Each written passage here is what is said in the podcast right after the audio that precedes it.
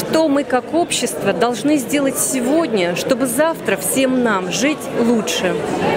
Объединиться на основе э, духовно-нравственных ценностей э, и проявить уважение друг к другу прежде всего, понимание. Э, только в этом случае, наверное, что-то может измениться. Начать с себя. Конференция на меня оказала глубокое впечатление поднятыми э, темами, затронутыми вопросами, очень актуальными, отрезвляющими. Конечно же,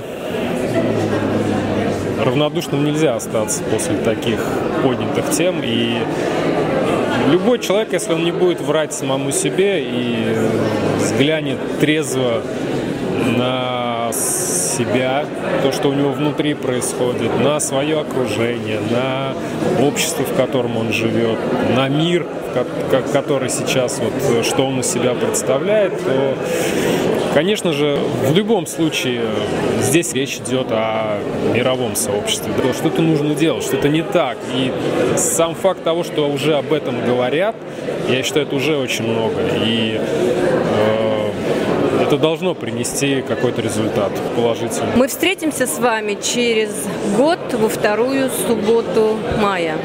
Я сделаю все возможное, чтобы быть.